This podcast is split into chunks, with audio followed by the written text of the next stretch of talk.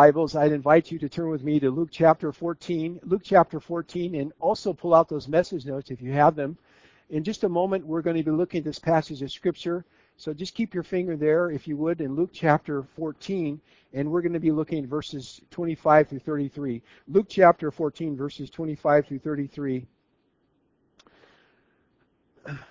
Lord, I'm asking this morning, uh, this Sunday in February, that you'd help me uh, to make this message plain, simple, applicable to where we live in our lives.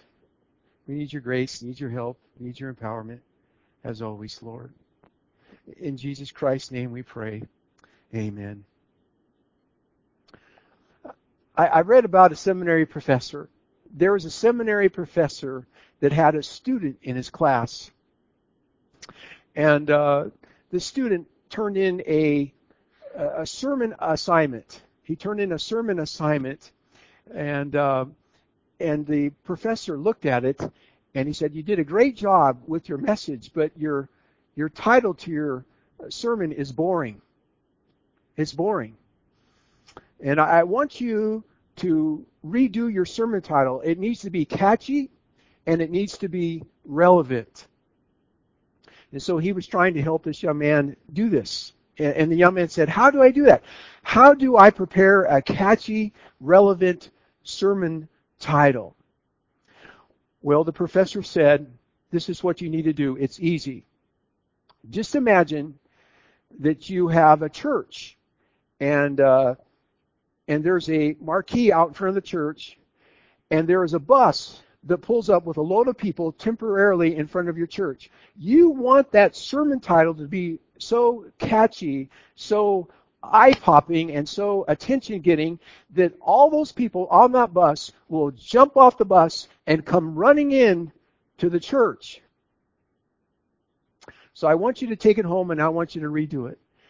The next day, this young man came back and he created a new sermon title. It read, there's a bomb on your bus.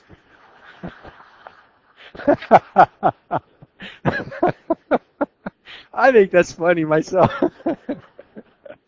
uh, you know, there, there, it's true. There are bombs going off everywhere. You think about it, there are bombs going off everywhere. We've got all those Middle East situations and r- rumors of wars and wars occurring and happening all around the world. We still are in a scary, scary job market they say that our economy is recovering, but we've gone through a terrible, ter- terrible period here. Did you know that technological advances are mind-boggling? I read in the Ben Bulletin that hydrogen, hydrogen cars are just around the corner. Hydrogen cars, cars running on hydrogen, just around the corner. And did you know that, however, as much as we have these technological advances, unfortunately, it seems to be that our culture is moving a step back or two toward paganism and hedonism. Sin is very, very rampant in our culture, in our world today.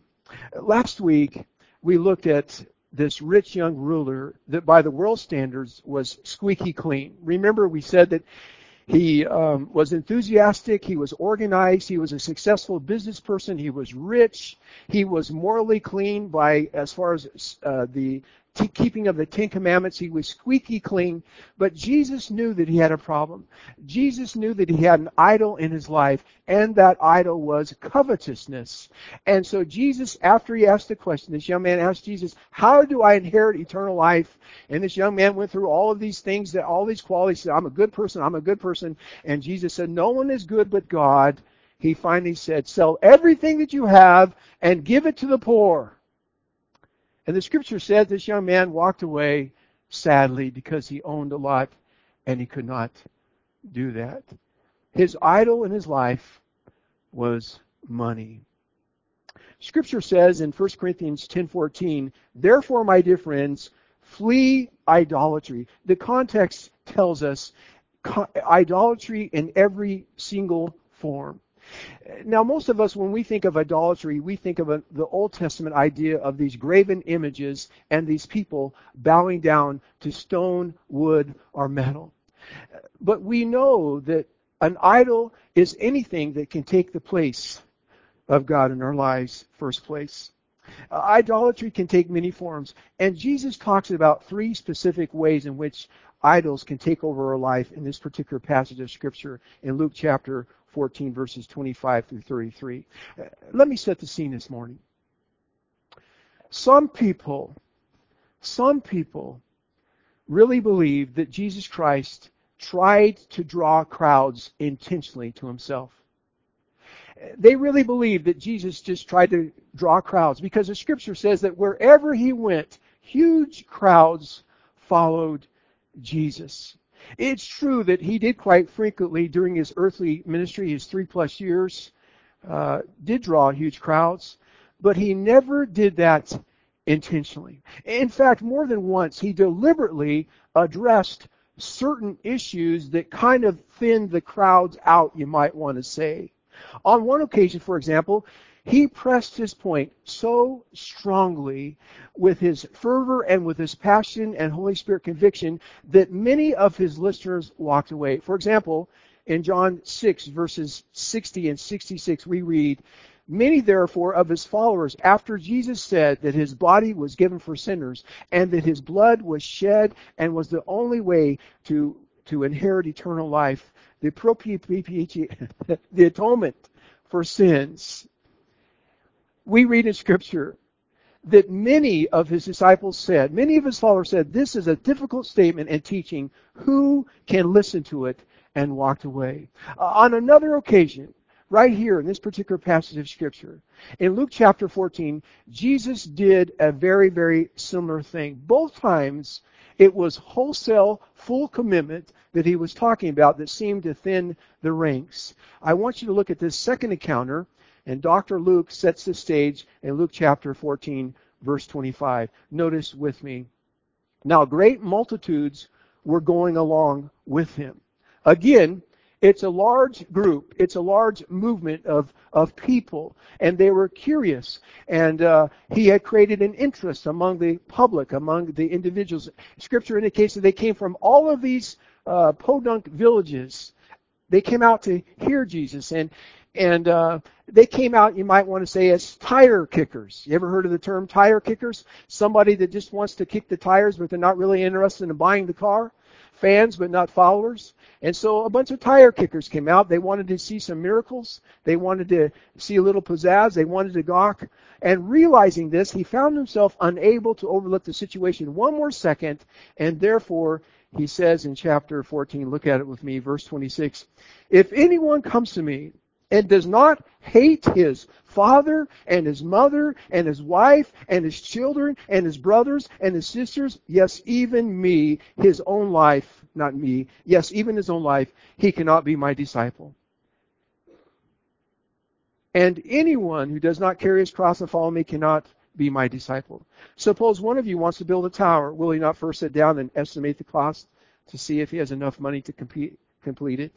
For if he lays the foundation and is not able to finish it, everyone who sees will ridicule him, saying, This fellow began to build and was not able to finish. Or suppose a king is about to go to war against another king. Will he not first sit down and consider whether he's able with 10,000 men to oppose the one coming against him with 20,000?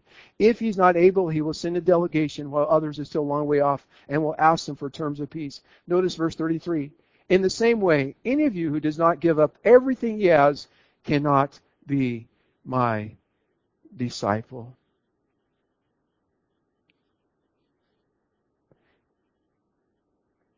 Here is a large group of people. A large group of people. A, a, gigantic crowd, again, you might want to say, of tire kickers. Fans, but not followers.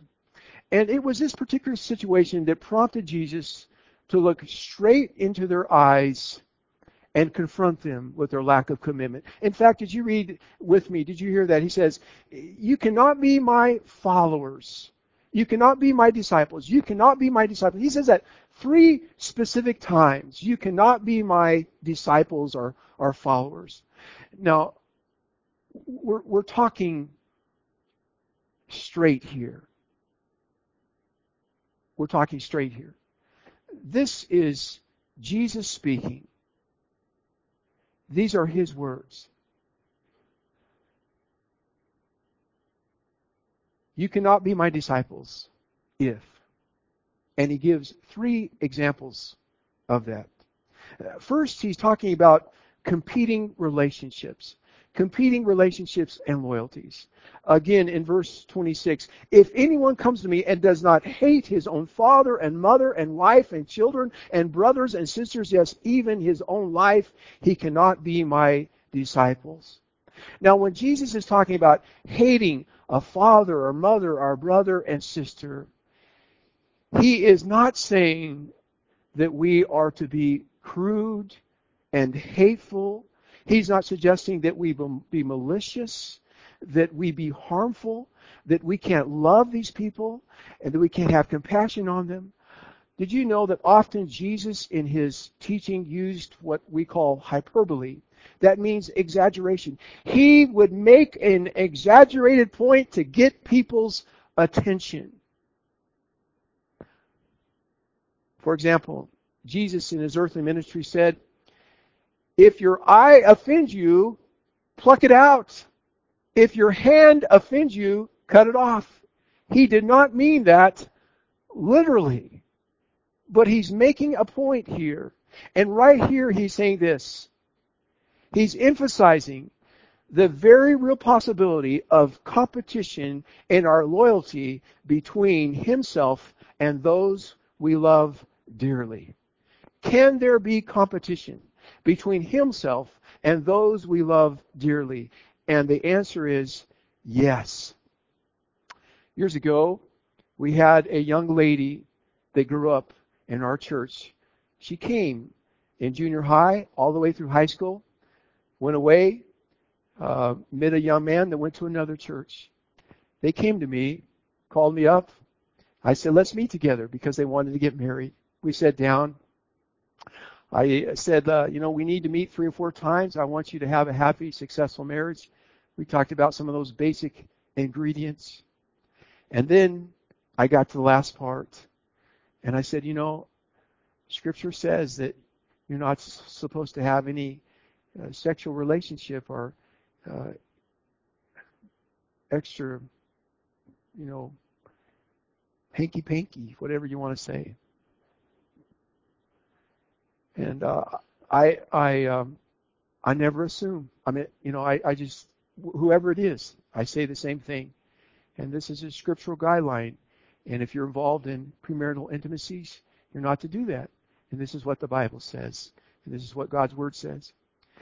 That young man who had grew up in another church, my paraphrase, he stood up and he threw up his hands and he said, Nobody's going to tell me what to do. I'm going to do what I want to do. And if I want to have sex with my girlfriend, I can have sex with my girlfriend. And he stormed out of the room. And uh, I looked at this young lady who I knew very well, and she was crying, and she was upset. And uh, I said to her, I said, "Oh, honey, I'm so sorry, but I want to advise you here that I wouldn't marry this person if I were you until he changes his attitude. He loved his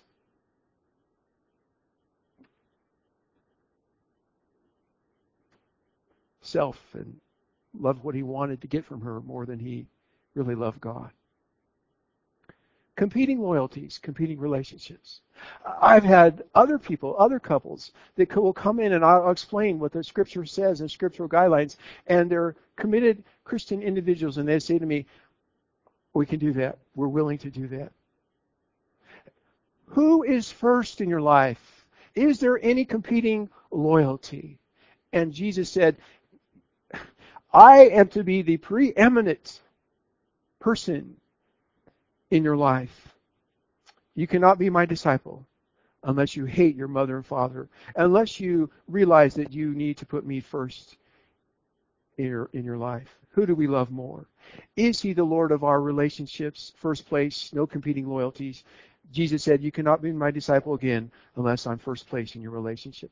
The second thing that Jesus talks about here, he said, You cannot be my disciples if you have competing dreams and desires and goals and aspirations. If you have competing dreams and goals and aspirations, look at what he said in verse 27. Whoever does not carry his own cross and come after me cannot be my disciple. Here in the words of Jesus, they seemingly go a little bit deeper as he refers to surrendering our dreams, our goals, our desires. Are you saying, Pastor Ron, that you cannot have goals? You cannot have dreams? You cannot have desires? I'm not saying that. But when we dream and we write those goals and we write those desires down, we always say, Lord, whatever your will is, not my will, but your will be done. How many times, myself included, have you heard people call to full-time ministry, to, to the missions, and they initially said, no way, Jose. I'm not going to do it. It's not my will, but your will be done. And there are often competing loyalties. And Jesus said, You cannot be my disciple unless you do what I ask you to do. And if he is preeminent, and if he is the Lord, and if he is who he says he is, and if he did what he said he did, then he has a right to ask that of us. If he died on the cross for our sins, if he resurrected again, if he is who he says he is, if he is the Lord, then he has a right to ask that of us. You see, many people say, I want heaven I want Jesus. I want to be a fan of Jesus, but I don't want to be a follower. I don't want to be a disciple. I don't want to do what he wants me to do. I want to do what I want to do. And this is not what Scripture teaches, and this is not what Jesus is saying here. He goes a little bit deeper. In fact, did you know that he uses that term, take up the cross? Did you see that? He says, take up the cross. In the first century, if, if anyone was seen carrying the cross, it was clear to everyone that he or she was on their way to die. They were on their way to die. Jesus is using that word picture to describe dying to our personal pursuits and dreams and aspirations, and instead of saying, my will, saying, Lord, your will be done. Now, Jesus not only taught this in his earthly ministry, but he demonstrated this. You guys remember when Jesus was in the Garden of Gethsemane and he was agonizing in prayer. And the reason why he was agonizing in prayer is because he knew what he had to face. He had to face that terrible, horrible uh, pain uh, that he had to experience when they made him carry the cross, when they put those crowns of one and one inch, quarter inch thorns on the top of his head, ripping his scalp like it ripped through a, a, a chainsaw, ripped through a log. He knew that he was going to be beaten. He knew he was going to be mocked. He knew he was going to be hung on the cross. He knew the pain and he knew the agony. And Jesus in the Garden of Gethsemane said, Lord, let this cup pass. And then, sweating drops of blood, he said, Not not my will, but your will be done. How many times have I, as a Christian person, said, Lord, that's too much. That's too costly. I don't want to do what you want me to do because it's too much of a cost. I have a hard time at times loving people that are difficult. And yet the Lord tells me I have to love everybody, even difficult people. As a minister of the gospel and as a Christian person, I have to do it. I'm compelled to do things that I don't want to do. Do you think that I always want to be a squeaky clean, uh, goody two shoes, so to speak? Do you think that I always want to be ethical and honest? Sometimes I'd rather be dishonest. But because of my, I'm trying to endeavor to follow Christ, I want to do it. I don't always feel like I want to love my wife and uh, do the things that I know that I should do. And after I blow it, I say, please forgive me, God. Help me to do the things that you want me to do. Your will, not my will. And I, I have to ask forgiveness. And there's always this pride thing that I have to battle down. And I just, it, it, I have to say, not my will, but your will be done. Now, this is this is so so difficult at times. I, I, I see this difficulty so much in today's world, especially when you consider a person's time and talents. And we ask ourselves, well, how much time and what kind of talents are, are we really taking time for personal and corporate worship? Do we really take time for for personal and corporate worship? Is that really a high priority in our life, or is it kind of one of those things that you know, if I if I if I if if I don't have anything else to do, then I'll be involved in corporate worship. In my hobbies and my interests and my fishing or, or my kids' sports or my jobs or my home repair, if I don't have anything else, then I'll put a high priority on individual and corporate worship. I'm just really concerned about this particular subject because I've seen a, a deterioration, quite frankly, of people making corporate worship our priority in their lives. I got a funny story to tell you. At least it's funny to me. Years ago, I had this uh, fellow pastor, and we were at a district zone meeting. That's when that's when a number of pastors get together in a certain area, and the district superintendent was there, and we were having lunch together. And the district superintendent was trying to promote and push district layman's retreat, which was always a weekend in the fall, and it was on a Saturday and it was on a Sunday. And uh, I stood up and and I testified. You know, we've had more spiritual victories at that layman's retreat than any other thing. It's a wonderful thing. And I was promoting with zeal. And this fellow pastor who pastored a little bit of larger church than I did, he stood up and he was red in the face and, and his veins were popping out and he said, I read a statistic recently and the average Christian misses nine Sundays a year. And this was back in 1999. And I kind of sloughed it off a little bit. I kind of laughed about it. I, I thought, man, this guy's a crackpot. You know, this guy's just one of those guys. Did you know? Am I still on? Did you know that I read a statistic? The average Christian across, across denominational lines today attends church 1.8. I don't know how they get the 1.8, but less than two Sundays a month. Think about it. Less than two Sundays a month on the average. Now, I understand that we have jobs on Sundays.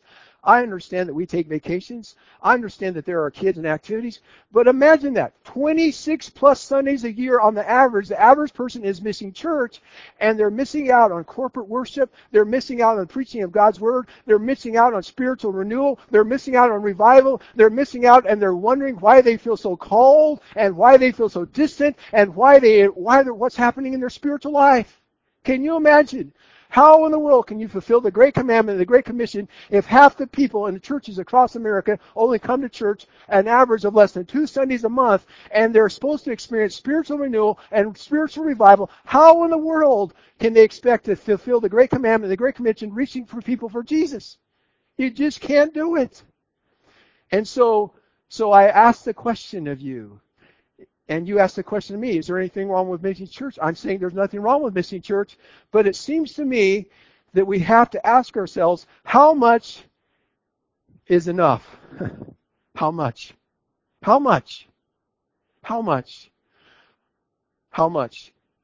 One of these days, we're going to have to wake up to the fact that enough's enough. And I'm not legalistic enough to say how much that is for you. But I'll tell you, I hope you don't end up like Howard Rutledge. I want you to listen to this story. Howard Rutledge, a United States Air Force pilot, was shot down over North Vietnam during the early stages of the war. He spent several miserable years in the hands of his captors before being released at the war's conclusion. In his book, In the Presence of My Enemies, he reflects upon the resources from which he drew in those arduous days when life seemed so intolerable. And this is what he writes. He's in this POW camp. He's in this heartbreak hotel that we've heard so much about in Vietnam. And this is what he writes about those long, long days. During those longer periods of enforced reflection, it became much more easier to separate the important from the trivial, the worthwhile from the waste. For example, in the past, I usually worked or played hard on Sundays and had no time for corporate worship or church. For years, Phyllis had encouraged me to join the family church. She nagged, she scolded, she kept hoping. But I was too busy. I was too preoccupied to spend one or two short hours a week thinking about the really important things. Now, he writes, the sights and sounds and smells of death were all around me. My hunger for spiritual food soon outdid my hunger for, for a steak. Now I wanted to know the part of me that will never die. Now I wanted to talk about God. I wanted to talk about Christ. I wanted to talk about the church. But in Heartbreak Hotel, the name the POWs gave their prison camp, solitary confinement, there was no pastor, no Sunday school teacher, no Bible, no hymn book, no community of believers to guide and sustain me. I had completely neglected the spiritual dimension of my life, and it took prison to show me how empty my life is without God. We're talking about time and talents. Not my will, but your will be done. Now, we're not going to wake up in a prisoner of war camp, I don't think but in but perhaps we might find ourselves in a situation where we cannot be in corporate worship to realize what we missed out on. Somebody jokingly said to me, they said, Pastor Ron, I can't even remember what you preached two Sundays ago. And I jokingly said back to them, I said, Can you remember what you ate for breakfast or dinner two days ago, much less two weeks ago? But you still ate, you still got nutrition, and you still got fed.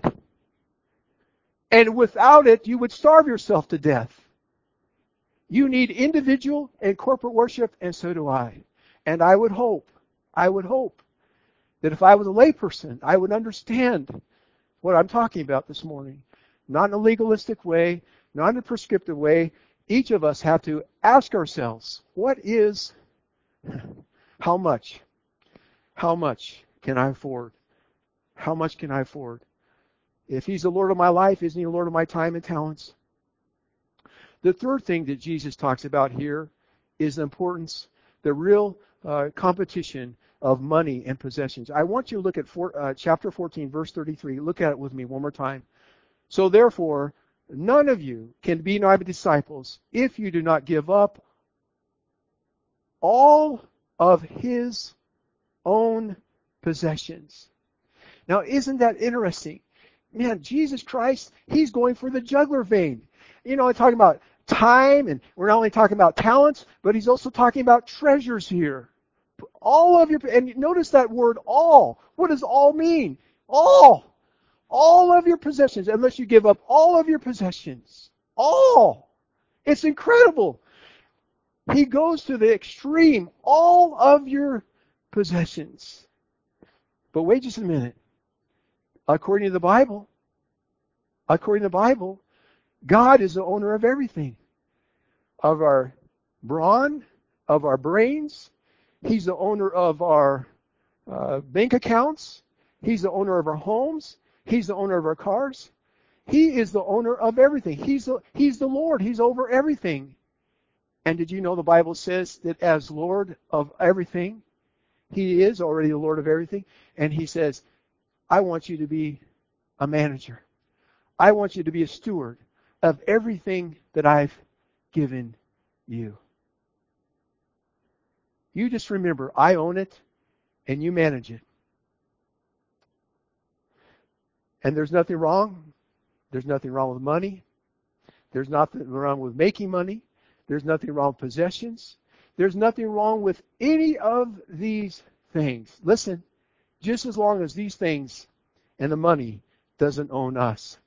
You know what the Bible says? The Bible says the root of all evil is money? No. It says the root of all evil is the love of money. And did you know that this can be a God in a person's life?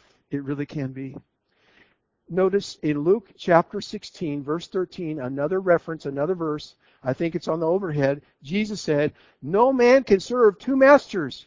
You cannot serve God and what? God and money, God and mammon. Have you ever tried to work for two bosses? I, I, I as many of you know, I was a, uh, a bivocational pastor. And uh, when we first came back uh, to the place where we had pastored, the church had almost disbanded a handful of people, and so I had to, I had to uh, pursue carpentry. It was a hobby. It was an interest. I went to a school for six months at Delta Community College in California, and then I got hired by uh, this contractor, and he had a head carpenter, and he introduced me to head carpenter. He said, "This guy's your boss."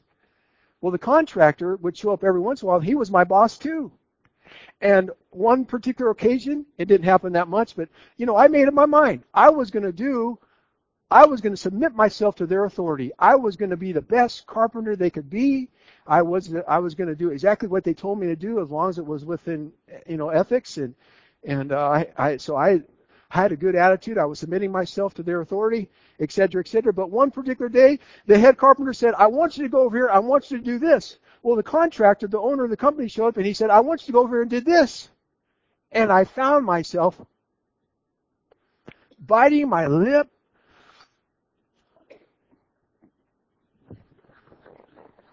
oh, oh, I, I was, I just wanted so much to just blurt out there. I can't serve two bosses.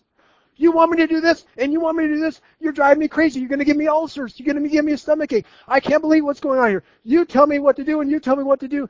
Oh, and I had to walk away. And uh, the guy, the owner of the company, said, "Well, what's wrong?" I said, "Well, he told me to do something, and he told me something else. You cannot serve two bosses. You can't serve two masters. If you try to do that, you'll get an ulcer. You'll get it every single time. Now, you have to make up your mind who you're going to serve. Jesus said, you're going to serve me, you're going to serve God, you're going to serve, or you're going to, or you're going to serve money and possessions. Jesus Christ lays it out. I must choose who I love the most. It's a choice. You, you cannot serve two masters. He says, now, I didn't say this. You see it, don't you? Jesus says this. It's red letter. I don't say this. Jesus says this. Am I going to choose God or am I going to choose money? Again, the Bible says money is not the root of all evil, it's the love of money. And often, quite frankly, in today's world, we get in a vicious cycle. You know what the vicious cycle is? It's materialism. It's the advertisers. It's giving into those things. We need a, we need a car. So I'm going to buy a brand new car, but I don't have the money to finance it. I don't have the cash, so I have to finance it. And because You've got a new car. Now I need a new truck, the spouse says. So I've got to have a brand new truck, so I've got to finance that. And of course, we can't live in a steel, uh, we can't live in a manufactured home. We've got to have a stick-built house. And so uh, we go out and mortgage that. And and we need furniture to fill up this new nice house. And, and on top of that, um, Billy wants to play these sports and he's got these expenses over here, so we we got to spend money on that. And and and and and then we've got to do this over here because we we also need the motorcycle and we need the a our, uh, the all-terrain vehicles and we need the the campers and and we need all this stuff. And pretty soon, what happens is is that now you've got both people working full time, and then you have both people working overtime just to make the ends meet. And you know what I'm talking about barely able to make it financially, much less, we're not even talking about giving to the Lord's work. I don't have any money left. I don't have any money left over to even go to Taco Bell and buy a 99 cent taco.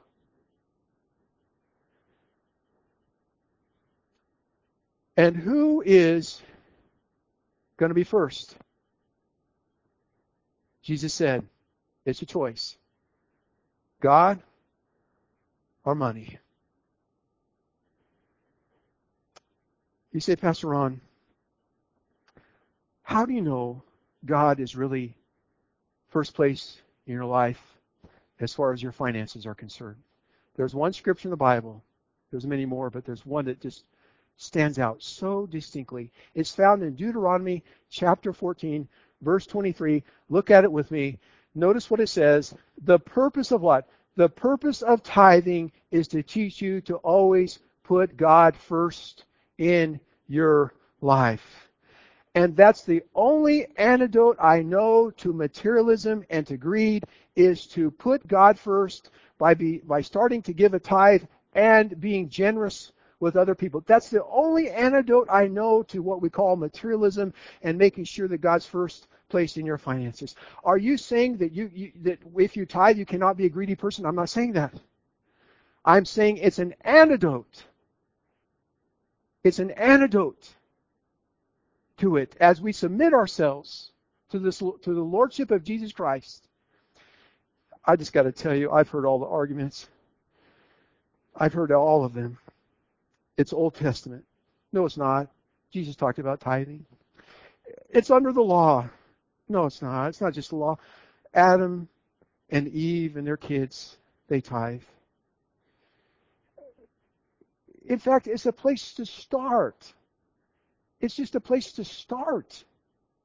And yet, you don't know how many people say, I can't afford to tithe.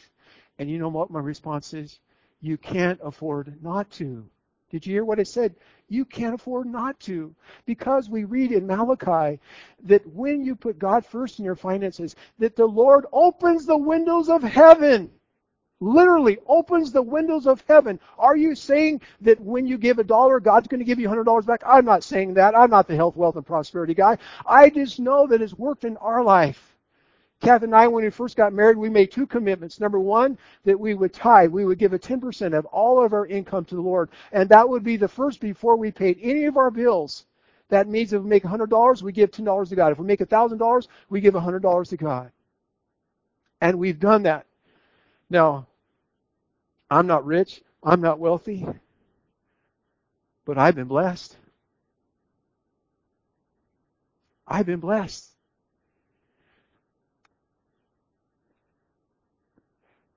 At first, when I answered the call ministry, I thought, man, I'll have to live on beans and potatoes the rest of my life. I'll have to drive an old junker. I'll have to live in a tent someplace.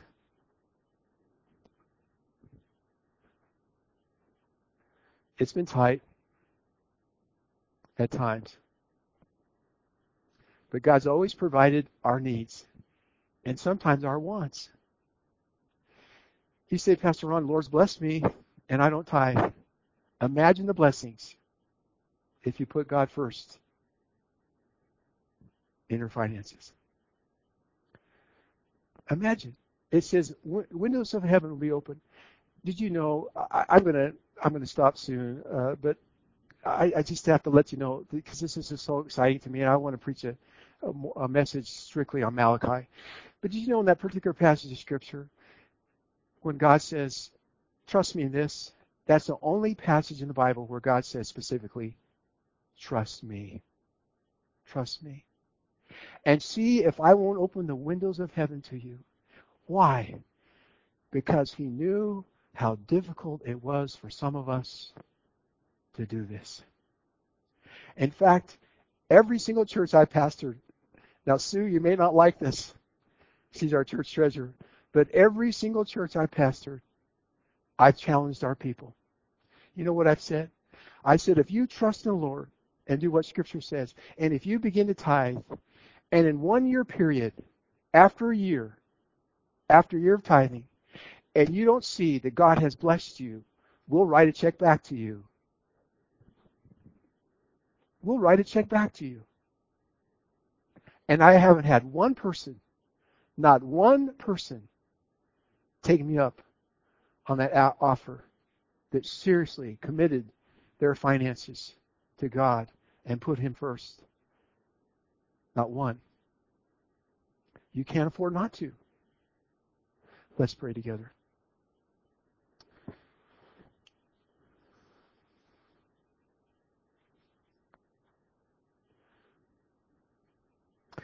As, as we close in this moment, why don't you ask God what He wants to talk to you about?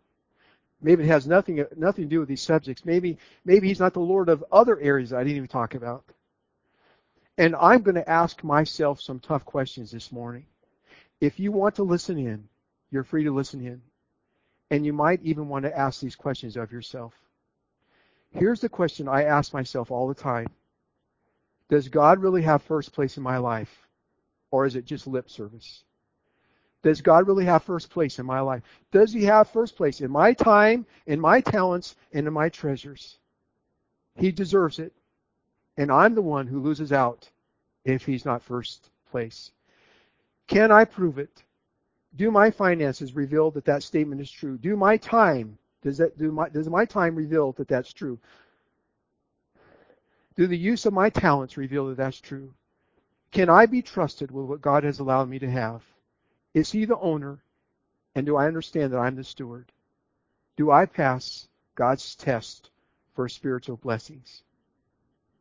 Now, who's going to be in heaven because of me? You see, when we talk about giving to the Lord's work, we're talking about investing in people that are going to go to heaven. You're not investing in some sort of organization. You're not investing in some sort of nonprofit. You're investing for eternity in people's lives. They're going to be in heaven. Now, I'll be honest with you. Please, while every head's bowed. God has spoken to me through this message about some wrong priorities in my own life. And I think He's spoken to some of you too. For those of us He's spoken to this morning, the real issue comes down to what are we going to do about it? If you haven't been tithing, why don't you say this? It's up to you. But I invite you to pray a simple prayer. Father, by faith, I'm going to start tithing 10% today. By faith. Take a gulp and make the biggest step of faith you've ever made since you were a believer. I dare you. God says, I dare you in Malachi 3. Say, I'm going to start tithing today. Why? Because God needs the money? No, He doesn't need the money. It's because we need to give to remind us that He's first place. To break this grip of materialism. To remind us that where we all came from. To remind us that if it weren't for His blessings, we wouldn't be even able to work tomorrow. Others of us, maybe the Lord would say, go beyond the minimum. We've been stuck at that level 10% so long. I want to increase my giving and grow. Now, I realize that some of you are visitors this morning. Some of you may not even know the Lord and never commit your life to Christ. And maybe in the back of your mind, you're thinking, yeah, just as I thought, the church always wants my money. If you feel that way, you've totally misunderstood what the Bible says about this subject. This is not some fundraising sermon. I don't care what you give. If you feel like this is a pitch, I'd say don't give. Don't give. Go find some other ministry or some other church, but start giving somewhere where you can invest in eternity. God does not need your money. He wants what it represents. He wants you. He wants your money. He wants your time. He wants your talents. The Bible says Jesus Christ came to earth to die on the cross to forgive us of our sins, to forgive everything you've ever done wrong, to give you new life. He has done so much he wants to give you. But first, you must make him not only your Savior, but your Lord. That's the starting point. Lord Jesus, I'm asking that you would take these words, you would use them, you would use them. We thank you, Lord. Thank you, Jesus, that you called us. You called us to be your followers, not just your fans. For it's in Jesus Christ's name we pray. Amen. Stephen has a special at this time for our offertory. If I could please have our ushers come forward.